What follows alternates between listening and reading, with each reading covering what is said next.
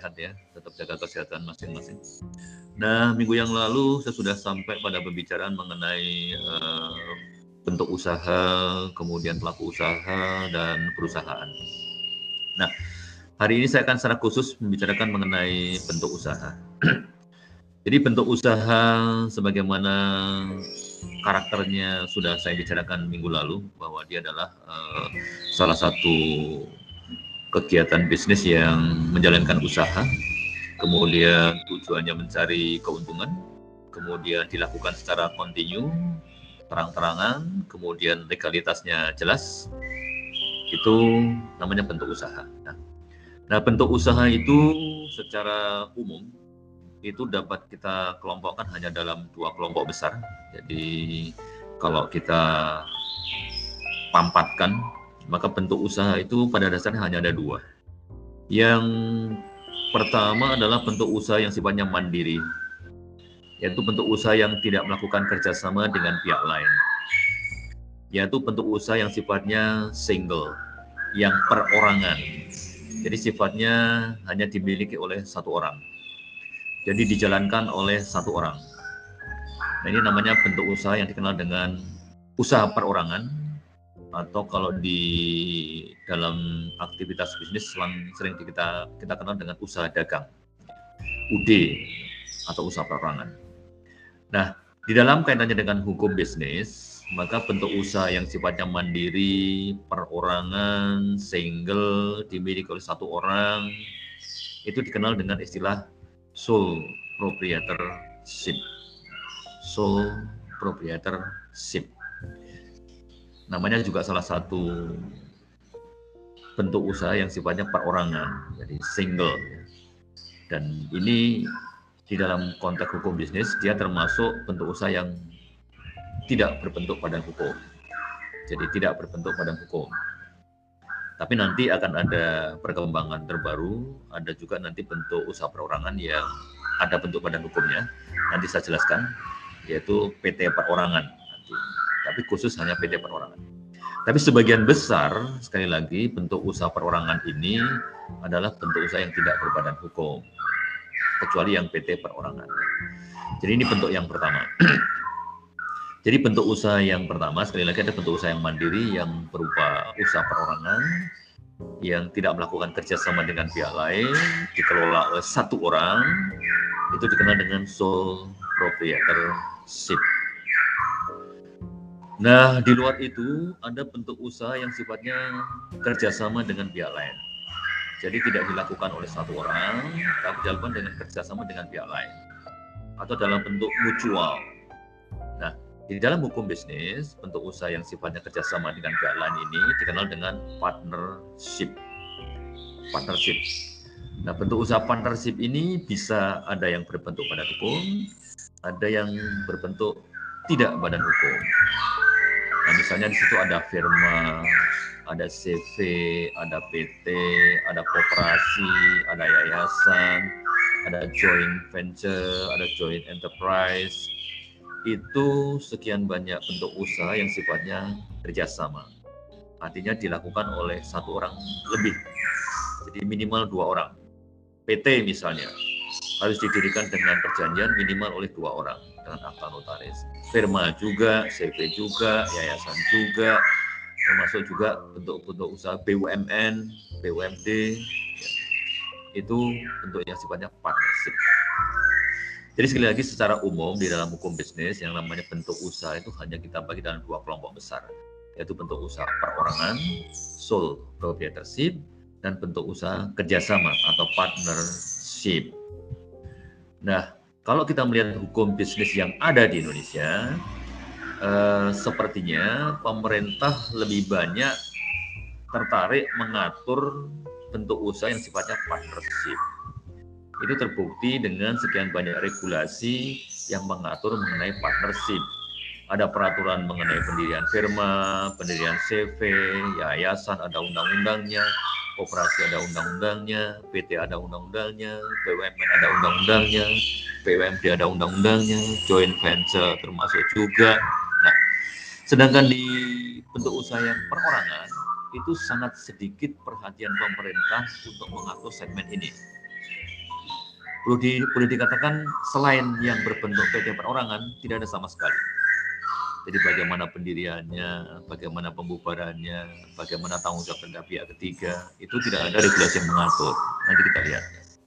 Tapi sekali lagi kembali, pembagian bentuk usaha itu hanya ada dua, ada yang mandiri, ada yang kerjasama. Nah, kalau kita melihat fakta di dalam masyarakat, mungkin pelaku usaha yang sifatnya perorangan itu jumlahnya paling banyak. Dan hampir di semua negara, pelaku usaha yang berbentuk usaha perorangan itu mungkin paling banyak dilakukan. Jadi sebenarnya pelaku usaha yang menjalankan usaha apa pun bentuknya itu secara suka tidak suka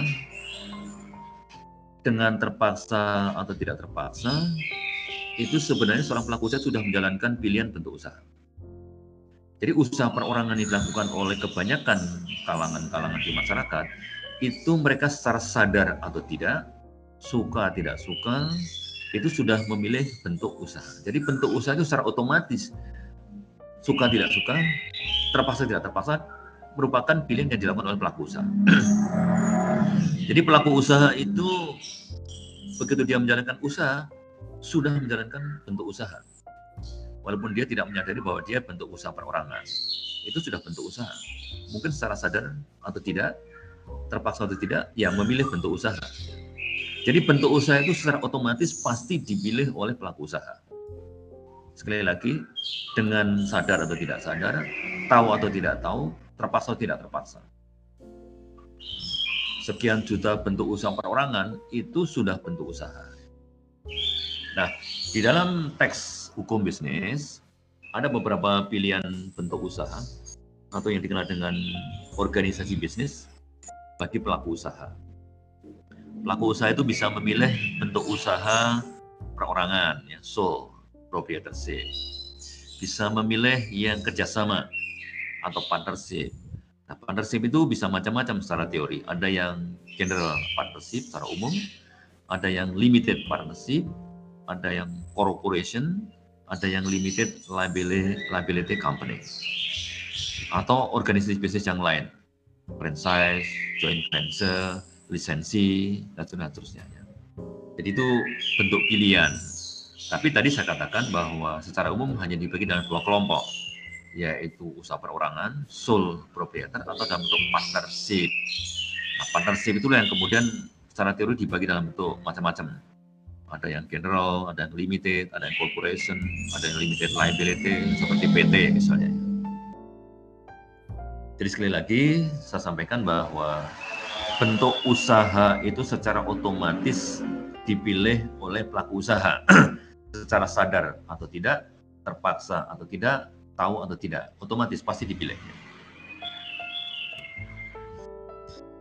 Nah, kalau kita menentukan pilihan bentuk usaha yang perorangan atau sole proprietorship, maka segala risiko, kelebihan kekurangannya juga menjadi bagian dari bentuk pilihan usaha perorangan. Secara umum, sole proprietorship itu adalah bentuk usaha yang paling lazim dan banyak dijumpai di masyarakat. Apalagi di masa pandemi seperti ini. Itu banyak kemudian pelaku-pelaku usaha, usaha yang melakukan usaha perorangan. Jadi karena dia resign atau kemudian PHK dari corporation, kemudian menjalankan usaha sendiri. Online shop, kemudian macam-macam usaha yang berbentuk usaha perorangan.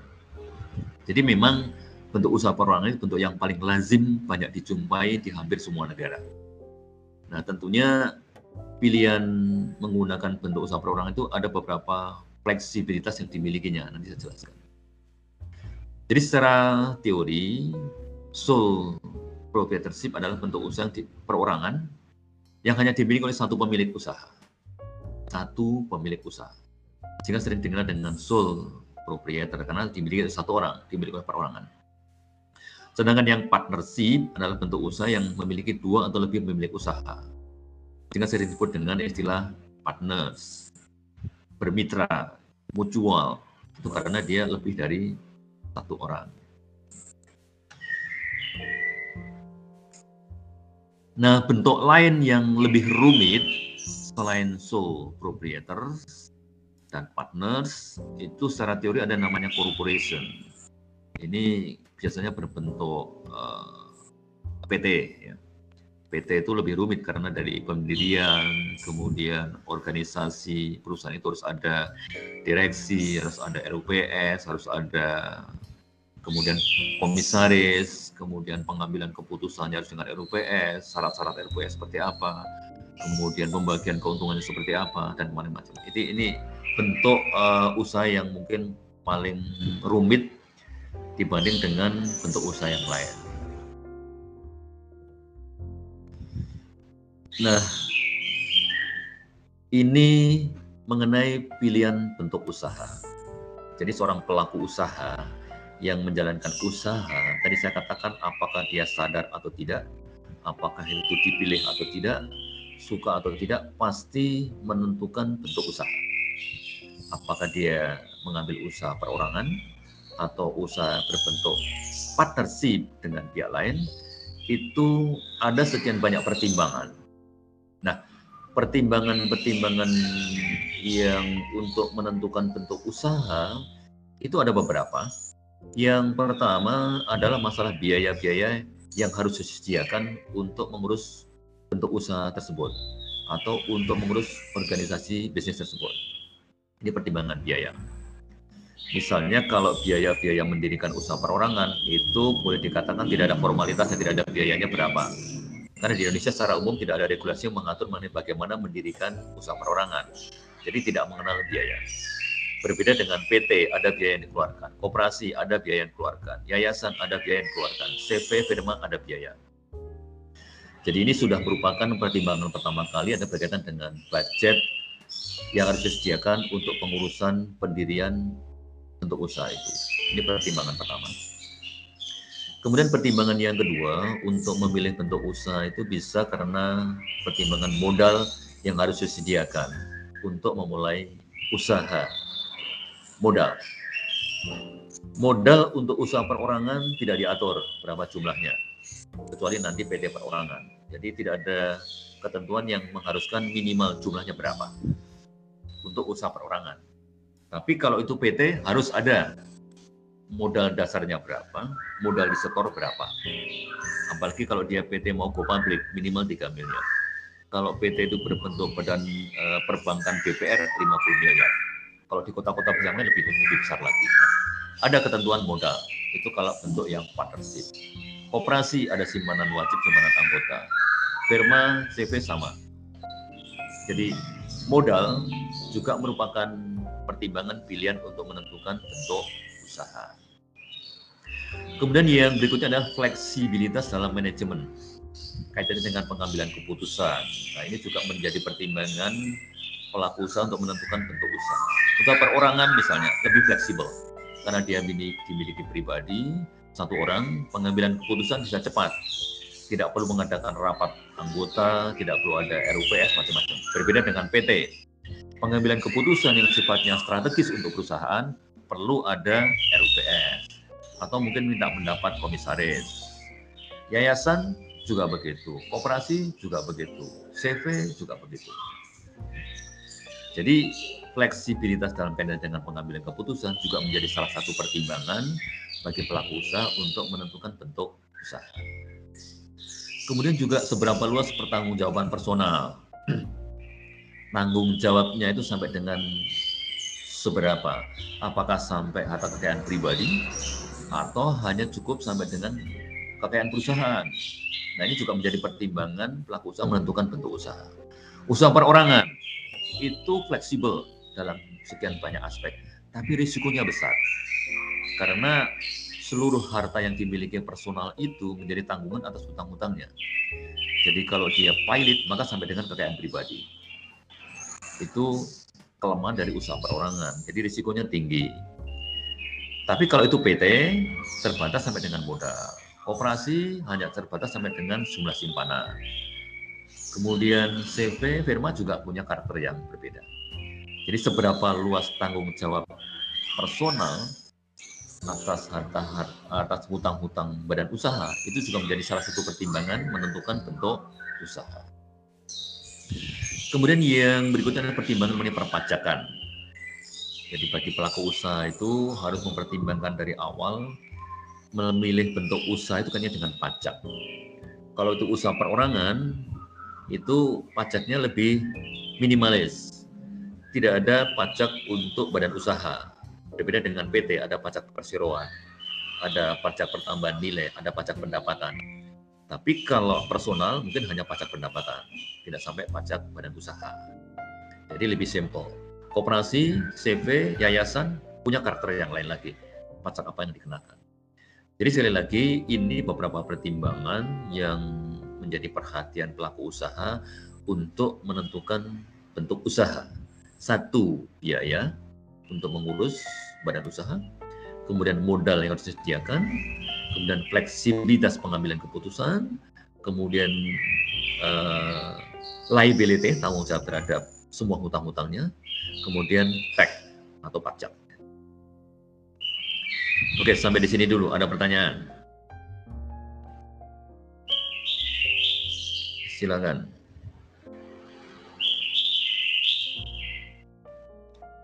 Ada pertanyaan? Pak, saya Indriani, silakan. Uh, iya, Pak. Uh, saya pernah dengar tentang persekutuan perdata ya, Pak. Ya, betul. Uh, di Indonesia itu uh, persekutuan perdata itu masuknya tuh seperti bentuk usaha yang seperti apa ya, dan pengaturan ya. itu bagaimana ya Pak? Ya ya. Terima kasih Baik. Pak. Indriani ini pertanyaan bagus sekali ini, bagus sekali pertanyaannya. Ya. Bagaimana dengan perserikatan perdata? Perserikatan perdata itu mantuk, masuk di usaha perorangan ataukah masuk di partnership? Ya. Uh, langsung saja ini. Nah ini. Atau step by step ya. Biar Nah ini. Tunggu sebentar nanti ya Indri ya. Nanti saya sampai pada usaha perorangan dengan kemitraan. Jadi kembali ke usaha perorangan eh, atau dikenal dengan usaha dagang kalau di Indonesia itu punya beberapa kelebihan dan kelemahannya sendiri-sendiri kelebihannya tadi saya singgung manajemen tunggal. Jadi karena sifatnya perorangan, maka pengambilan keputusan bisa dalam waktu cepat diambil, tidak perlu meminta pertimbangan pihak lain karena sifatnya tunggal. Jadi keputusan bisa cepat. Keuntungan dinikmati sendiri. Jadi kalau keuntungan besar ya dinikmati sendiri, tidak perlu berbagi dengan yang lain sebagaimana kalau PT harus kemudian ada dividen, kalau koperasi ada sisa hasil usaha. Tapi kalau itu perorangan ya dapat sendiri. Ya. Kemudian dia punya kewenangan penuh untuk melakukan diskresi. Jadi karena dia manajemen tunggal, pemilik tunggal, ya apa pun boleh dilakukan. Tidak perlu meminta pertimbangan. Diskresi silakan dilakukan. Kewenangan penuh. Tidak perlu ada pertimbangan pihak lain. Ada kelebihan, ada kekurangannya, kelemahannya. Misalnya risiko ditanggung jawab sendiri. Jadi kalau untung dinikmati sendiri, rugi ditanggung sendiri.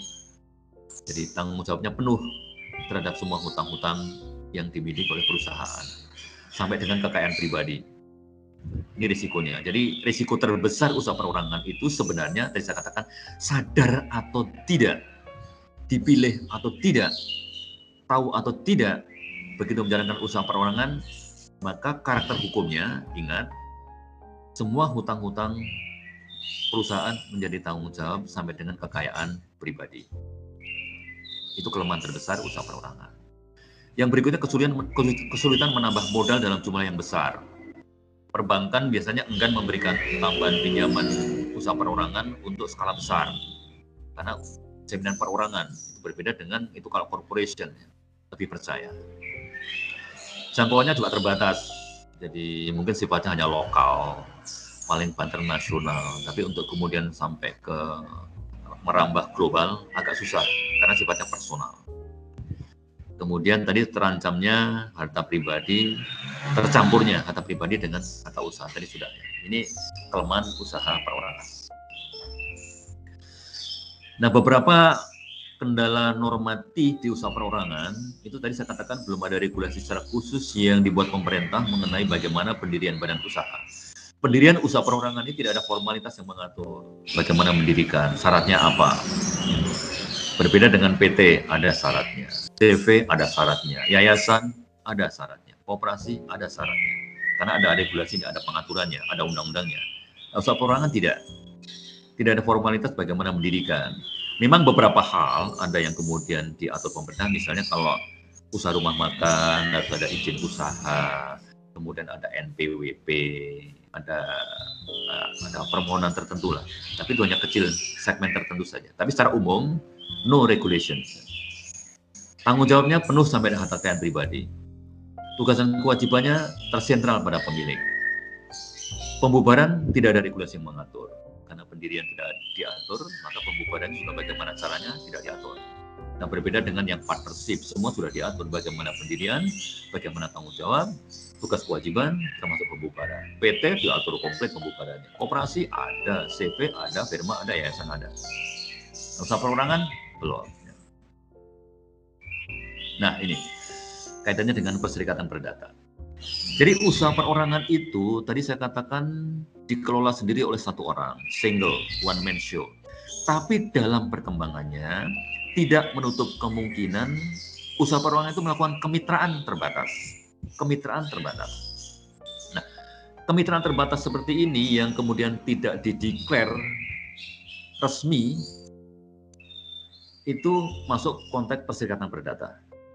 Misalnya, si A punya dana 500 juta, si B pinter menjalankan usaha. Nah, si A menginvest dana 500 juta pada si B untuk menjalankan usaha. Nah ini masih usaha perorangan, walaupun ada kemitraan terbatas. Jadi si A invest, si B menjalankan. Itu masih usaha perorangan. Konteksnya masih usaha perorangan. Tapi kalau itu kemudian dideklar resmi, didirikan dalam bentuk firma, jadilah dia partnership. Kemudian didirikan dengan firma, kemudian ada perjanjian, kemudian didaftarkan, jadilah dia firma. Tapi kalau diam-diam, itu masih usaha perorangan. Itu konteksnya usaha perorangan dengan kemitraan terbatas. Jadi perserikatan berdata itu sebuah uh, usaha perorangan tapi kalau kemudian dia dideklar secara resmi, bisa menjadi firma, bisa jadi CV. Jadi ini tipis sekali ya. Jadi kalau dia diam-diam, itu usaha perorangan. Tapi kalau secara resmi didirikan, disepakati menjadi firma, bisa saja. Disepakati jadi CV, bisa saja.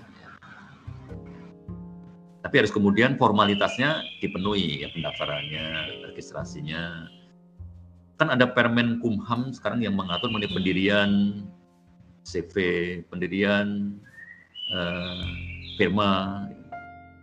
Itu jadi partnership kalau itu. Tapi kalau dia tidak registrasi, tidak tercatat, ya usah perorangan. Publik tahunya itu si B yang menjalankan. Publik tahunya si B. Padahal di balik itu ada si A yang invest. Nah, itu masih perorangan, kemitraan terbatas. Jadi itu ya Indri ya. Jadi konteksnya bisa dia bersihkan perdata. Tetapi kalau itu terjadi, tetap tanggung jawab sampai dengan harta pribadi dari si pengelola. Nah, dalam perkembangannya sekarang, yang namanya usaha perorangan itu jangan Anda bayangkan usaha yang sangat kecil. Sekarang dia juga mungkin mempekerjakan banyak karyawan. Bahkan mungkin menunjuk agen, punya distributor. Silahkan, itu usaha perorangan jadi selama memang itu karakter usaha perorangan, tidak didaftarkan sebagai partnership, ya tetap usaha perorangan. Jadi walaupun dia menunjuk agen, tetap tanggung jawab melekat pada pelaku usaha perorangan. Banyak kok usaha perorangan yang sekarang omsetnya besar, kemudian dia menunjuk agen dan distributor. Itu ya Indri, mungkin sudah bisa sedikit memberikan gambaran. Halo, Baik, Pak, terima kasih. Oke, ada yang lain silakan. Ya, Pak. Ada yang lain? Silakan, Guru Haji Pangestu. Baik, Pak, izin bertanya terkait tadi persekutuan pertata, Pak, ya? Ya. Itu apabila salah satu dari mungkin partner tadi mengalami one prestasi, itu penyelesaian hukumnya bagaimana, Pak, ya? Hmm, hmm. Sekian, Kalau one prestasi, karena tidak ada regulasi secara khusus yang mengatur usaha perorangan, maka kembali ke aturan umum, Mas. Pakai BW. Jadi misalnya gugatan ganti kerugian, mungkin pemenuhan prestasi. Jadi kembali ke sifatnya yang umum. Jadi berbeda kalau itu PT kan ada undang-undang PT, koperasi ada undang-undang koperasi, yayasan undang-undang yayasan, Perma CV sama. Nah, karena usaha perorangan itu tidak ada regulasi yang khusus mengatur, kembali ke aturan umum, lex spesialisnya, kembali ke hukum perdata, ke BW ya, kembali pakainya BW perbuatan melawan hukum, wan prestasi, ganti rugi. Jadi kembali ke regulasi itu, Mas Guru ya. Kembali ke aturan Oke, baik, Pak. Berarti kembali ke peraturan yang umum, Pak ya? Ya, ya betul. Ke generalnya. Sekali lagi karena kita belum punya regulasi di segmen usaha perorangan. Ya saya sudah lama berinisiasi nyurati Pak Menteri, teman-teman anggota DPR yang duduk di komisi tertentu supaya ya kita punya regulasi di segmen ini. Nah, kita ketinggalan jauh. Malaysia sudah sejak tahun 57. Terakhir ada Undang-Undang 2016 yang juga mengatur mengenai usaha perorangan. Di Malaysia ada Corporation Act 2016. Termasuk di dalamnya corporation itu ada sole proprietor. Detail diatur mereka bagaimana mendaftarkan, syaratnya apa, bagaimana penggunaan namanya, tanggung jawabnya seperti apa. Nah kita belum ada, belum ada. Satu lagi siapa? Gak ada? Lanjut sedikit ya. Masih di dalam usaha perorangan. Karena pendirian tidak ada formalitas, maka pembubaran juga tidak ada formalitasnya. Risiko terbesar usaha perorangan itu dia bisa bubar disebabkan karena kematian personal jadi karena meninggalnya seorang pelaku usaha bisa menjadi perusahaan itu berhenti. Jadi sangat rentan sekali sebetulnya badan usaha perorangan itu. Jadi bisa karena bubar karena pilot, bangkrut, atau kematian. Jadi kalau kemudian perusahaan perorangan itu pilot, kembali ke aturan kepailitan, undang-undang kepailitan. Karena memang tidak ada regulasi yang secara khusus mengatur kepailitan uh, perorangan, kembali ke aturan kepalitan pada umumnya. Dan kepalitan itu di Undang-Undang Kepalitan bisa menimpa badan usaha, bisa menimpa perorangan. Nah, ini yang terbaru saya sampaikan. Coba nanti Anda juga cross check ya. Kalau tadi saya katakan bahwa usaha perorangan itu tidak ada formalitas yang mengatur bagaimana pendirian, pembubaran sampai dengan tanggung jawab Nah, sekarang di Undang-Undang Cipta Kerja yang kemarin, Undang-Undang 11 2020, itu ada beberapa pasal yang secara khusus mengatur usaha perorangan. Yaitu usaha perorangan yang berbentuk PT perorangan. Wah, ini unik ini. Selama ini kalau kita mengenal PT, itu usaha yang partnership, usaha kerjasama, mutual, didirikan oleh dua orang minimal, dengan akta notaris, kemudian meminta badan hukum, kemudian dengan sekian banyak regulasi ada direksi ada komisaris ada rapat uh, umum pemegang saham nah itu undang-undang PT tapi sekarang di undang-undang cipta kerja itu ada PT perorangan. Unik. Jadi pendirian badan usaha berbentuk perseroan terbatas dapat dilakukan oleh satu orang. Nah ini PT perorangan namanya PT perorangan bisa didirikan oleh satu orang. Oh, ini Berbeda dengan PT biasanya minimal dua orang. Tapi ingat, ada beberapa syarat khusus. PT perorangan ini hanya pada dapat didirikan untuk kriteria usaha mikro dan usaha kecil. Jadi di Undang-Undang Cipta Kerja ini dimungkinkan ada PT perorangan didirikan oleh satu orang. Tapi bidang usahanya ingat hanya memenuhi kriteria sebagai usaha mikro atau usaha kecil. Kalau konteksnya menengah ke atas, maka maksudnya PT biasa dengan Undang-Undang PT, Undang-Undang 40 2007. Pendirian PT perorangan bisa dilakukan dengan tanpa akta notaris. Wah ini menarik sekali kalau biasanya PT itu harus dengan akta notaris, PT perorangan ini bisa dengan tanpa akta notaris. Jadi mendaftarkannya di mana? Ya, di Direktorat Jenderal AHU di bawah Kementerian Hukum dan HAM. Itu sudah melayani pendirian PT perorangan. Kita di mana pun bisa dilakukan, tapi dengan menyiapkan beberapa dokumen ya tentunya. Jadi tanpa dengan akta notaris, jadi bisa dilakukan sendiri. Ini berbeda dengan aturan dan praktik yang sebelumnya, di mana pendirian PT dimulai dengan pembuatan akta notaris dan pengasahan akta pendirian untuk bisa mendapatkan status badan hukum. Jadi kalau yang PT biasa ya dengan akta notaris, kemudian notaris login di AHU minta badan hukum, keluar badan hukum. Nah ini tidak, PT perorangan tidak perlu dengan akta notaris. Di aturan terbaru ini status badan hukum PT perorangan setelah mendapatkan sertifikat pendaftaran secara elektronik di Direktorat Jenderal AHU. Jadi ada mengisi pernyataan pendaftaran secara online, kemudian mengunggah beberapa dokumen, kemudian kalau itu mendapat persetujuan dari menteri, maka akan dikeluarkan sertifikat pendaftaran PT Perorangan secara elektronik. Nah, kalau sudah e, memiliki sertifikat pendaftaran PT Perorangan secara elektronik, jadilah dia badan hukum. Badan hukum untuk PT Perorangan. Dan kalau sudah menjadi badan hukum, perubahan drastis yang tadinya semua kekayaan pribadi menjadi tanggungan juga semua hutang-hutangnya, yang tadinya tidak ada pemisahan antara kekayaan pribadi dengan kekayaan usaha, maka setelah PT Perorangan mendapatkan badan hukum, dia seperti PT biasa. Tanggung jawabnya terbatas.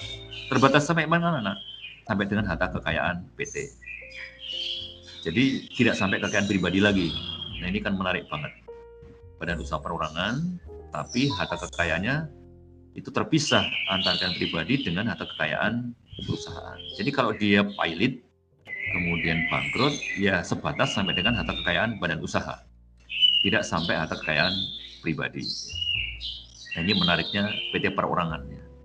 Jadi sebenarnya kehendak pemerintah itu e, memberikan pembelaan terhadap PT perorangan yang bergerak di segmen usaha kecil dan mikro, yang mana eh, karakter-karakter PT biasa dibawa ke usaha perorangan, terutama yang kaitannya dengan limited tanggung jawabnya. Tapi tidak semua karakter bisa dibawa. Misalnya kalau di PT biasa harus ada direktur. Di PT perorangan, pemilik otomatis dia direktur. Di PT biasa ada komisaris. Nah, di PT perorangan tidak ada komisaris. Di PT biasa harus ada RUPS. Di PT perorangan, semua keputusan perorangan dianggap sebagai RUPS. Bagaimana dengan laporan keuangan? Di PT biasa wajib buat laporan keuangan. Di PT perorangan juga ada kewajiban melaporkan laporan keuangan setiap enam bulan kali secara elektronik pada Kementerian Hukum dan HAM. Ini satu hal yang baru. Jadi saya pesan betul pada Anda sekalian, satu saat nanti kalau Anda buat skripsi, tolong ini diambil sebagai kajian skripsi ya. Satu, dua, tiga, empat, lima dari Anda mengambil tema ini sebagai bagian kajian skripsi. Menarik banget ini, menarik sekali. Perlu diketahui pendirian untuk PT Perorangan hanyalah untuk orang, untuk orang, ya, untuk manusia, bukan untuk badan hukum. Jadi PT nggak boleh, yayasan nggak boleh, firma nggak boleh. Kalau pendirinya adalah badan hukum atau pendirinya lebih dari satu orang, maka prosedur dan syaratnya masuk ke pendirian PT biasa. Sebagaimana Undang-Undang PT, Undang-Undang 20 2000, Undang-Undang 40 2007. Sumber dengan tanggung jawab PT, tanggung jawab PT Perorangan adalah badan hukum yang pertanggung jawabannya pendiri sebatas modal perusahaan. Sehingga ini berbeda dengan perusahaan perorangan biasa. Saya yakin nanti ini akan menjadi daya tarik tersendiri bagi mereka yang tahu. Jadi saya harapkan pada Anda sekalian sebagai mahasiswa Fakultas Hukum, kalau keluarga Anda kemudian mungkin ada teman Anda yang punya badan usaha perorangan yang sudah prospek bagus, urus deh PT perorangan ini. Jadi Anda bisa memberikan saran hukum mengenai bentuk usaha ini, daya tariknya seperti apa. Ya sekaligus belajar praktek mengurus PT perorangan, jadi lawyer advisor. Oke, sampai di sini ada pertanyaan. ini perkembangan PT perorangan. Silakan Hamdani Amriansa. Yang bertanya Prof, kalau dari aspek juridis tadi perbedaan pilot dengan bangkrut itu apa Prof? Itu pertanyaan saya Prof, terima kasih. Mudah-mudahan mau diulangi Mas. Tadi. Uh, kalau dari aspek juridis itu perbedaan pilot dengan bangkrut itu apa Prof? Nah, sebenarnya pilot dan bangkrut itu sama. Jadi kalau di Amerika itu undang-undang kepailitannya namanya Bankruptcy Act, Bankruptcy Act, undang-undang kebangkrutan. Nah di Indonesia pakainya undang-undang kepailitan. Ini versi dari Belanda, Belanda, Filisman. Tapi karakternya sama, karakternya sama, bangkrut dan pailit itu. Nah yang agak berbeda itu penundaan kewajiban pembayaran utang atau PKPU. Jadi kalau pailit bangkrut itu dibutuhkan putusan pengadilan, kemudian perusahaan tidak boleh menjalankan usaha lagi. Diganti aktivitasnya oleh kurator. Itu kalau pilot tapi kalau PKPU perusahaan masih eksis kemudian masih menjalankan usaha seperti biasa. Tapi ada tenggang waktu tertentu untuk melakukan uh, restrukturisasi. Jadi sama Mas Hamdani ya. Bankrupt sama Felix sama. Ada lagi? Satu lagi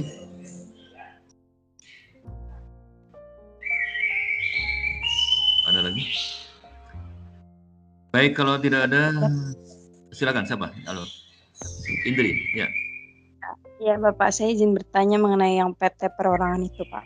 Hmm. Kan dapat didirikan untuk kriteria usaha mikro dan kecil ya, Pak. Ya. Nah, ya. untuk mengetahui uh, usaha itu mikro dan kecil itu tuh ada batasannya nggak sih, Pak? Oh, ya. Ini Indrian ini pinter ini. Jadi sebenarnya saya ingin Anda sekalian untuk melihat di Undang-Undang Mikro dan Usaha Kecil mengenai kriteria usaha kecil itu apa, usaha mikro itu apa. Tapi secara umum begini, dari aspek permodalan ya, mungkin dari aspek tenaga kerja, dari aspek omset, pendapatan, itu nanti ada. Tapi dari aspek modal saja, dari aspek modal, usaha mikro itu menurut ketentuannya, itu modalnya adalah maksimal satu miliar tidak termasuk aset tanah dan gedung. Kemudian kalau usaha kecil itu satu miliar sampai dengan 5 miliar, tidak termasuk tanah dan gedung. Nah, ini ini sekedar satu kriteria saja. Tapi saya pesan pada anda sekalian untuk tolong itu ditelusuri ya. Sekarang pakai internet kan gampang kriteria usaha kecil dan mikro itu wajib untuk uh, kaitannya dengan PT perorangan. Itu ya Indri ya. Baik Pak, terima kasih Pak. Baik uh, teman-teman mahasiswa sekalian, saya izin untuk saya akhiri pertemuan kita pada pagi hari ini. Kita ketemu di kuliah minggu depan. Tetap jaga kesehatan Anda sekalian di mana pun Anda berada.